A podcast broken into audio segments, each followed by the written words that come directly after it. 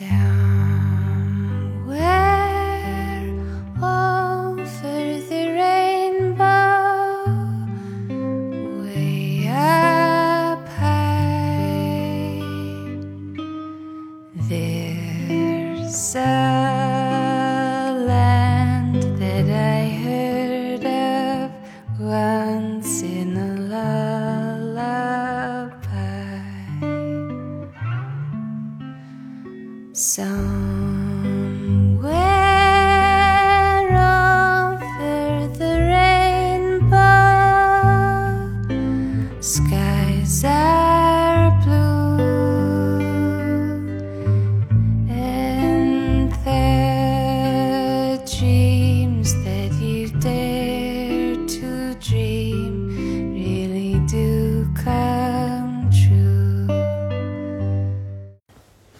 大家好，欢迎大家收听新一期的自我进化论。到这一期节目呢，呃，我看了一下后台的数据，就我们的这个自我进化论这个播客栏目的播放量突破了一百万，呃，非常感谢大家在过去这一年半里对这个栏目的支持。然后今天呢，会是我的一个单口的节目。我本来这个主题想写一篇文章，但后来呢，今天晚上吃饭的时候，我们在讨论这个话题，就会发现。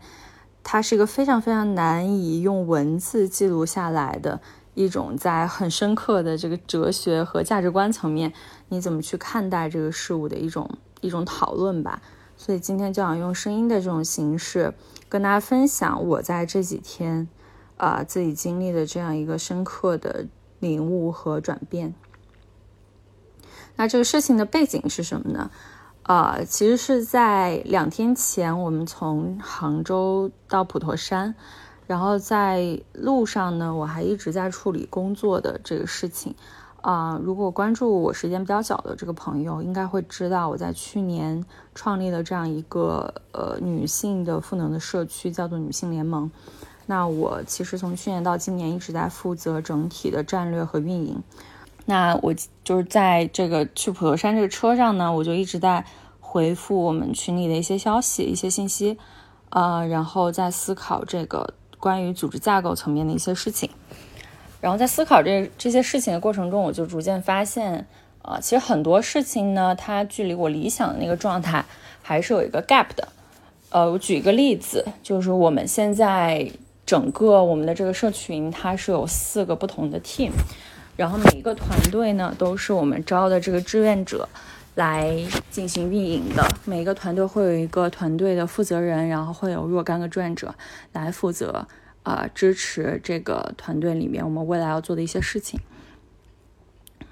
那这四个团队呢，其实做的事情的成果也都还不错，可是，在团队的凝聚力、团队的节奏和团队的整个风格和文化层面上就差异很大。嗯，像我跟我一起共同发起这个平台的，呃，一位 team leader，他能力非常的强，愿力也很大，所以他带的这个团队就非常有凝聚力，然后大家做的事情的效率和成果也都非常好。我每天看他们群里的信息，就会觉得这个 team 真的是一个大家都很有爱、很有归属感的一个团队。嗯，但是像其他的三个 team，由我来主要统筹管理的这三个 team 呢？就是节奏各不相同，呃，因为大家对这个事情的愿力、对这个事情投入的程度，包括整个项目的节奏都非常的不一样，所以就导致从结果上看下来，可能其他的几个 team 没有像前面那个团队凝聚力那么强，然后大家的这个氛围那么好。嗯，但是在车上我开始思考这个过程中的时候，我就会觉得，哎，是不是我没有做好？是不是我？没有能够把不同这个团队之间的凝聚力抓起来，我就开始反思我自己。然后同时呢，我又想到了，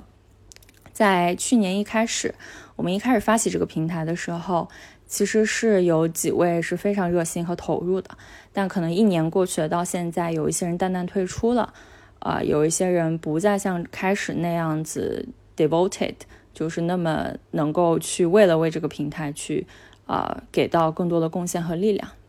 然后我又开始把这个跟我自己联系，因为我是主要负责这一年这个平台的创建，然后运营。我在想，哎，是不是又是我的问题？啊，这个属于这个创始人自己的一个自省的过程。嗯，然后在思考这个过程中呢，其实它都是一个非常理性的过程。但当我真的到了普陀山，到了岛上，到了酒店之后，我突然感受到一个特别大的情绪，啊，就是一种特别想哭的冲动。甚至我在想哭的时候，我都没有把这个事情跟我在车上想的工作的事情联系到一起，我就觉得特别想哭。嗯，以前的我，就是一九年以前的我，是不大允许自己想去哭的。我会去思考为什么想哭，对吧？我受到什么样的触动？我怎么样能够让我的情绪去平复下来？但这一次，这个想哭的欲望，呃，我是释放出来了。我是允许自己去做哭这样的一个动作的，这也是我在过去两年学到的一个能力，就是无条件的拥抱和让自己的情绪流动。那在这个哭的过程中呢，呃，我就逐渐看到了一个很重要的一个点，这个点是让我曾经让我相当熟悉的一个声音。甚至说是在我二十四岁以前，不断陪伴着我成长的一个声音。那个声音说：“你还不够好，你做的还不够好。”当我听到这个声音的时候，我就整个人更崩溃，就哭得更大声。原因是，啊，这个点曾经是我花了很多的力气去自我疗愈和自我修复的一个点。因为在我从小成长的过程中，那个你还不够好的声音一直出现在我的生活中，呃，主要是跟我我的妈妈，我跟她的关系有关的，就是她是一个对我管教非常严苛，然后要求很高的这样一位母亲，呃，我就记得在我小时候，我当时学舞蹈，然后有一次我们舞蹈考级的一个考试。呃，我当时就考完那一场之后，觉得自己表现特别好，兴高采烈出来，结果出来，我妈就给了我一巴掌，然后我当时特别懵，我就开始特别委屈，在哭。然后我奶奶当时在我奶奶就问他，就是为什么怎么就无无缘无故打小孩呢？然后我妈就说，她看到我在这个过程中伸手碰了一下，我是在我头顶的，因为我们做地板动作，在我头顶的那个小朋友的脚，然后她觉得这个可能会。扣分儿，他觉得我表现的不够完美，所以他一出来就给我了一巴掌。但其实我就特别委屈，是因为那个小朋友的脚一直踢到我的头，让我没有办法完成我的动作，我才去动他的。我不是故意去犯这样的错误。然后包括可能在中学的时候，就是我那个时候因为天资聪颖，经常考第一。但每当我不考第一的时候，呃，我就会面临很大的一个压力和批评，就是你还不够好。只有你一直考到那个第一的位置，你才足够好。然后，总之，这样的经历就是伴随着我整个成长的过程。然后，包括我后来自己内化了这样一个信念，就是我还不够好，就好像永远有一个黑狗在我身后追着我，不断的告诉我说：“杨静，你还不够好，你必须要更努力一点，你必须要做到更好。”可是，这个更好什么时候是一个头呢？它没有尽头。所以就导致我整个人可能在过就很小的时候就一直生活在一种很匮乏的、很没有安全感的这样一个环境里。即使我其实已经很优秀了，我有很多外在的成就和荣誉，但我依然不敢认可我自己，因为我我生长的环境就没有给过我这样的认可。那为什么说回忆到这么古早呢？回到自己小时候。是因为这次，当我在听到这个声音的时候，我是有点震惊的，因为我以为这个坎儿或者说这个问题我已经化解掉了。就是在我大三的时候，我曾经用一次很激烈的方式，就是跟我母亲去突破了我还不够好这样的一个魔咒。就是我当时是刚从美国在伯克利交换回来，回国。然后，嗯，也在保洁做了一个市场部的实习，然后那个时候就决定说，我本科毕业就要出来工作。嗯，但同时呢，我们院里就下了这样一个保研的通知，就发现说，哎，保研的这个名单里面有我，我的成绩当时是可以保研的。那我跟家里人其实当时产生了一个很大的分歧，他们就会觉得你当然要去读书啊，有书干嘛不读啊？但当时我自己其实已经想清楚了，因为在我从大一开始我就在思考，呃，我到底要不要去读研究生？我要不要出国？还是我要去工作？我从大一开始就在思考未来我大学毕业之后的这些不同的选项和道路。所以，在我大三从国外回来，包括做了一个实习之后，我那个时候想的很清楚，就是在这样一个阶段去工作，对我来说是一个更能够帮助我去看清我到底是谁，我想要一个什么样的人生和职业发展的这样一个选项，而不是去读一个研究生，因为读书它只是一个手段，它不是那个目的本身。可是，在传统的中国家长思维里，就道理不是这样，他们就会认为说，哦，有书当然要读啊，有学位当然是好的。所以当时我跟我母亲就记得在我们家阳台上有了这样一场对话，嗯，他就非常想要去劝我，呃，去接受这个保研的资格去读书，嗯，但我就很执拗，我说不要。到最后，他劝我的这个论论论据就又落到说，你还不够优秀，你还不够好。跟你的同龄人相比，你要走得更高一些、更远一些，而这个更高更远的方式就是你要去拿一个更高的学历。然后当时，当我就继续听到说我还不够好，我还不够优秀这句话的时候，我不知道从哪里来的力量。我觉得可能是因为，就是在我成年之后，呃，我一直在思考我的自我价值，我要走的方向。它积累到一定程度的时候，我终于敢于去发出。在我自己独立的价值观上的那个观点，就不再是我从小父母灌输给我的那个关于自我的认知。我当时就记得，我特别激烈的就流着眼泪，然后撕破嗓子跟他喊：“我说，你以后再怎么说我不够好，我都不会再听进去的，因为我觉得我已经足够好了，I'm good enough。”就当时做出这样一个。反应其实对那个年纪的小孩来说，嗯，是一次我觉得算是一次真正的自我独立和一次叛逆吧，就是去敢于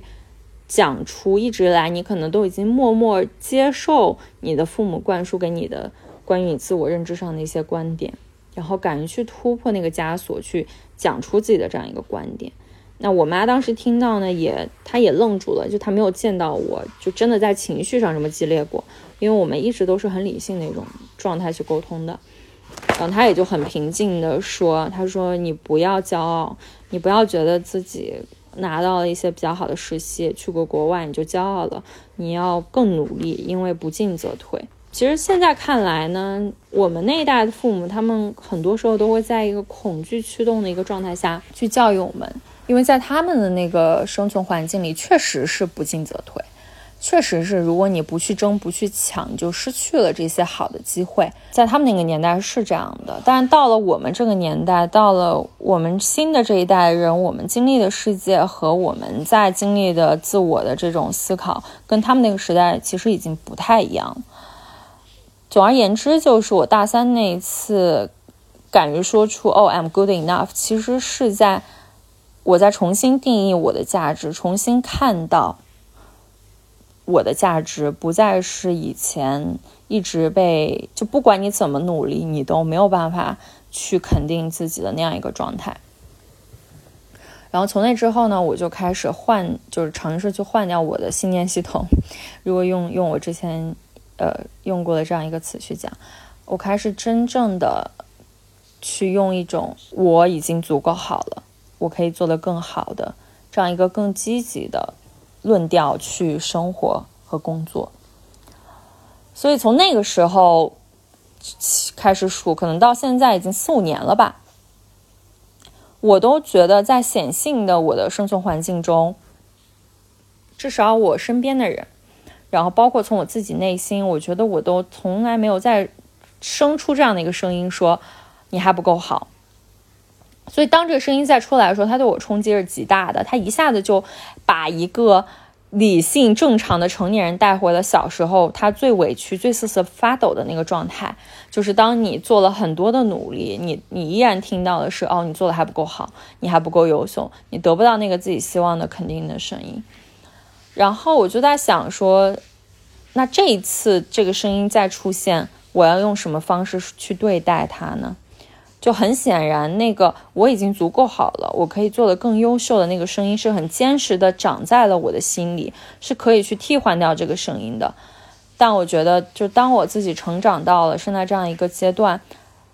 它一定意味着我可以有新的方式尝试去理解和解读我曾经人生中如此重要的一个课题。然后我哭完之后，我的反应也特别好笑，就我跟我男朋友就委屈着说：“你求你夸夸我。”然后他的回应也特别好笑，他说：“我不夸你。”然后我就更委屈，我说：“我都这样，我都哭成这样了，你还不夸我？”然后他说：“因为你不需要了，你不需要去给自己一个灌输一个信念，就是啊，其实我是好的，其实你是不好的，那又有什么关系呢？”其实你真的没做好，那又有什么关系呢？然后他说这个确实是让我能够用一个新的视角再去看待我不够好的这样一个声音。其实我真正的恐惧不是我不够好的这个声音，而是我恐惧我不好的这个事实。我希望这背后有一个深深的希望在，就是我觉得我应该。是一个好的一个状态，我应该在实时的进步，我应该能够把这个事情做好，而我没有做好，这背后有着我现实的那个自我和理想中的那个自我一个非常大的一个落差，是这个落差让我自己的内心很难以接受，然后我就在就突然就想到了我最近的一些，或者说我长期以来的一个工作的状态。虽然那个显性的去讲我还不够好的那个声音已经没有了，但其实它隐藏在我工作和我生活中的很多个角落。比如说，我非常非常容易有所谓的应该思维。什么叫应该思维？就是当一件事情发生，它没有满足我们的期待的时候，我们就会很容易有一个思维说：啊，这么简单的事情，你不应该早早就做好吗？我发现这个应该的思维，我经常使用在我自己身上，也使用在我身边的人身上。比如在工作的时候，当我的团队交上来的这个工作的结果我不满意，我或者说工作里面出了岔子，我就很容易生气。而这个生气是我内心里其实有一个信念，就是说这么简单的事情应该可以做好啊，你为什么做不好？别人都可以。当我自己去搞砸一个事情的时候，我也很容易对自己愤怒，我会觉得啊，这么简单的事情我自己怎么没搞好？我应该早早就把这个方案确定下，我应该早早就去跟人家确认，我应该早早就想好这些点，为什么没有想好呢？而以前我可能都看不到这个应该的思维和那个你还不够好的那个来自于小时候我母亲对我的愤怒和失望是相关联的。其实，当我对我的团队从内心里去觉得他做的还不够好，或者说对他交付的成果感到生气和感到应该的时候，其实我在重演我母亲对我的愤怒和应该。我就看得很清楚的这一点是说，其实我还没有完全的超越那个我还不够好的魔咒，我还没有完全的打破它，我只是内化了这样一个。我应该足更更好的这样一个标准，把它换了一个腔调去讲而已。在我的内心中，我依然想要去回避那个不好的结果，我依然去逃避那个可能会失败的、不被认可的、不被看到的尹小静。我依然希望自己是那个永远成功的、赢的、足够好的、走得更快更强的尹小静。所以看上去。过去这五年，我其实是有一个转变和提升。我从一个呃不敢认可自己的价值，一直觉得自己不够好的一个匮乏的状态，进入到了一个能够正向肯定自己，能够从自己找的做的这个事情里面找到自我价值和自我认可，并且建立一个正向的、坚实的内在自信的一个状态。但其实它的本质并没有改变。它本质没有改变的原因，就是我依然没有办法接纳自己的失败和倒退。我期待中的我，永远就在自己成长的这个道路上，我只能接受自己不断往前走，并且希望走得越快越好。我只是不在一个害怕和匮乏的状态下往前走，但其实我还是希望自己能够不断的变得更好。我没有办法接纳那个不够好的那个自己，但它本质还是在一个二元对立的一个状态下，因为。只要我能够说出啊，我已经足够好了，因为我做了 A、B、C，我已经足够好了，因为我创立了这个组织，我已经足够好了，因为我这次考了考考试考了一百分，我就一定能够说出相同数量的我还不够好，因为我还没有做什么什么什么，我还没有好，我还不够好，因为我做了什么没有做成功，因为在我们的就是这个生活的这个体系下，一旦你。产生了这样一个因果的导论，你能够说出一些理由去证明自己做得很好，你一定能够说出相同数量的理由，说自己还不够好。所以，这又回到一个最最最本质的问题，就这个好和这个不好的判断的标准到底是怎么来的呢？我们就是又回到了一个非常线性的一个逻辑里去审视我们的生活。好和不好的这样一个存在，它永远一定是相对的。只要有好，就一定有不好，因为没有那个不好，你就没有办法去判断一个事情说好。所以回到一个逻辑最究竟的本身，就是当我说出啊我已经足够好的这句话的时候，其实我也是不够好的。当我说我不够好的时候，其实我也是足够好的，因为你在这样一个比较的体系里，你永远能找出来比你更好的，或者还没有你好的。这说下来好像这个逻辑有点绕，但其实回到这个根本，就是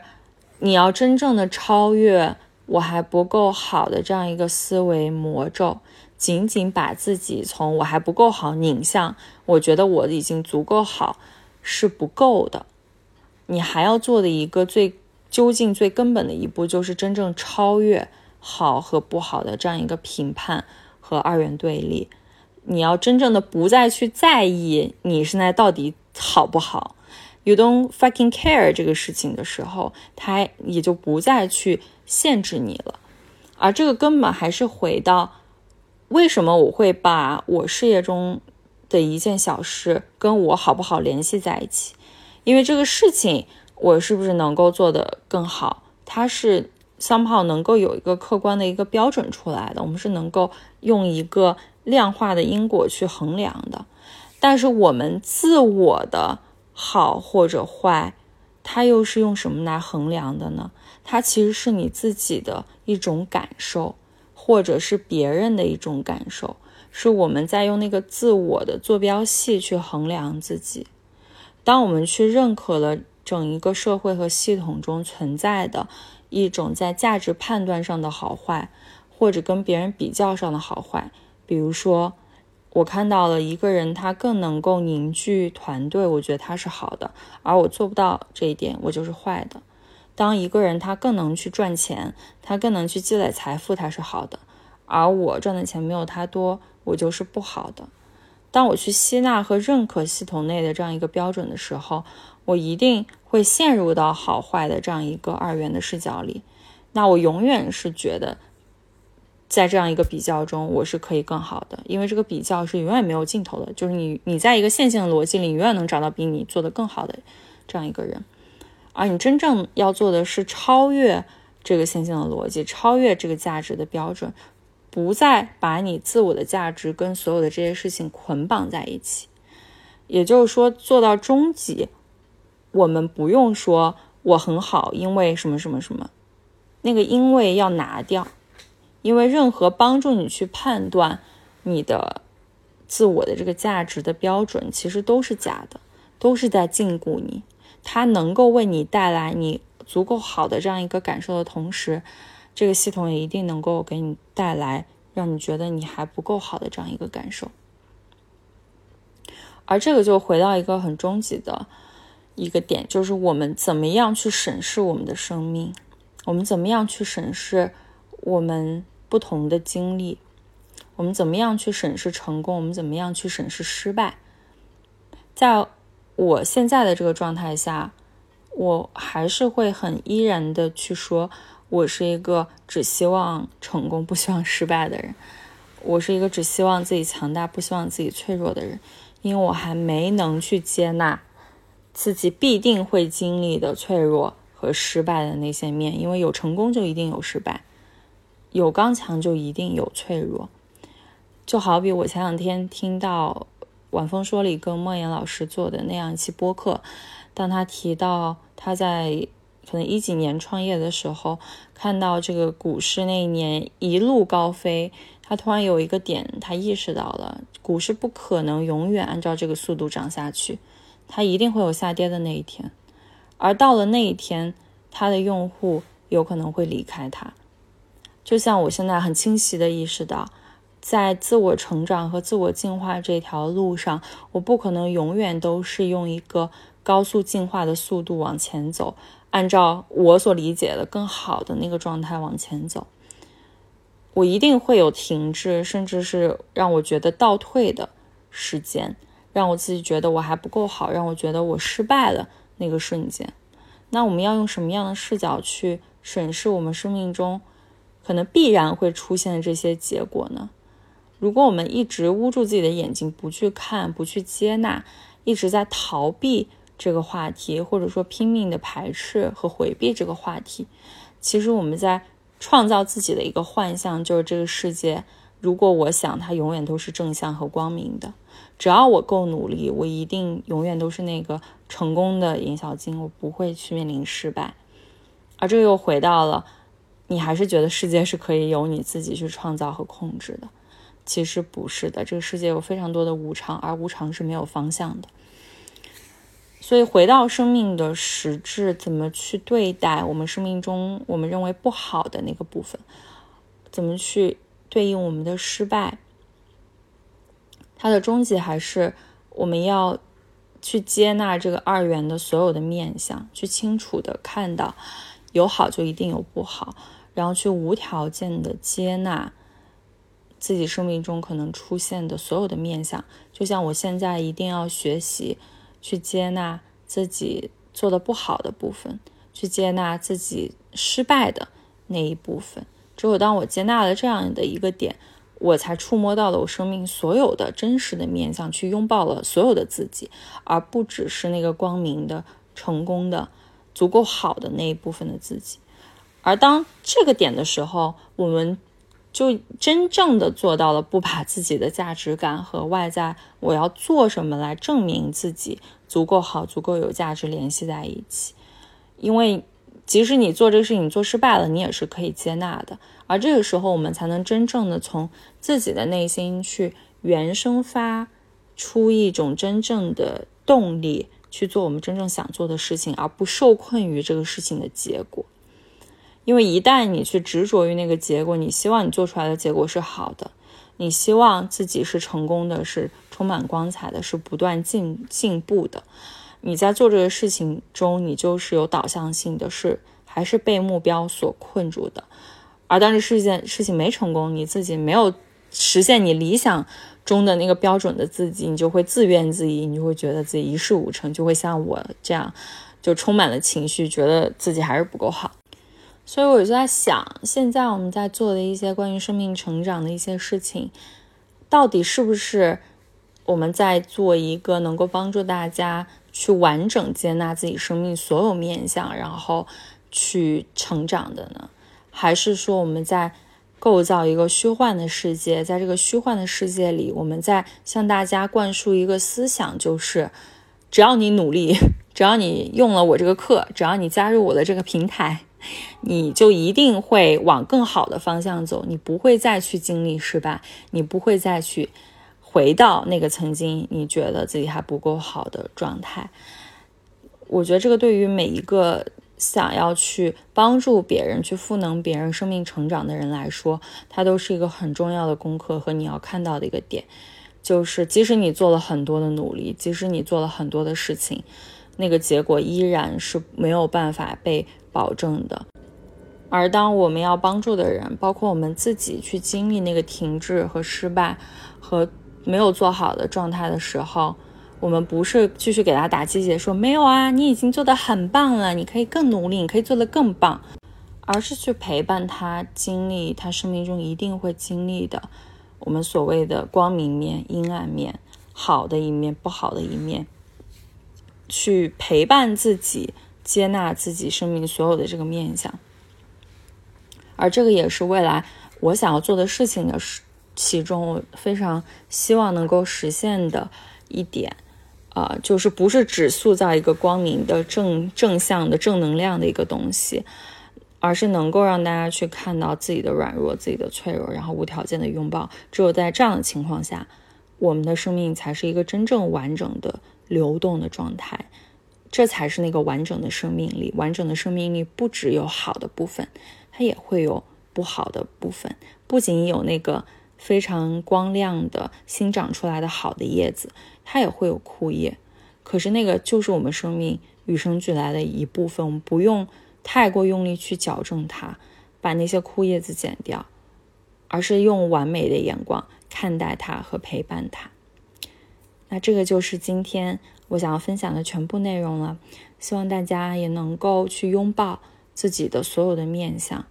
不仅仅是那些好的一面，也不用一直给自己打鸡血，说哦我已经足够好了，我还要变得更好。每一个当下的你都是全然如是的那个完美的你。谢谢大家的收听。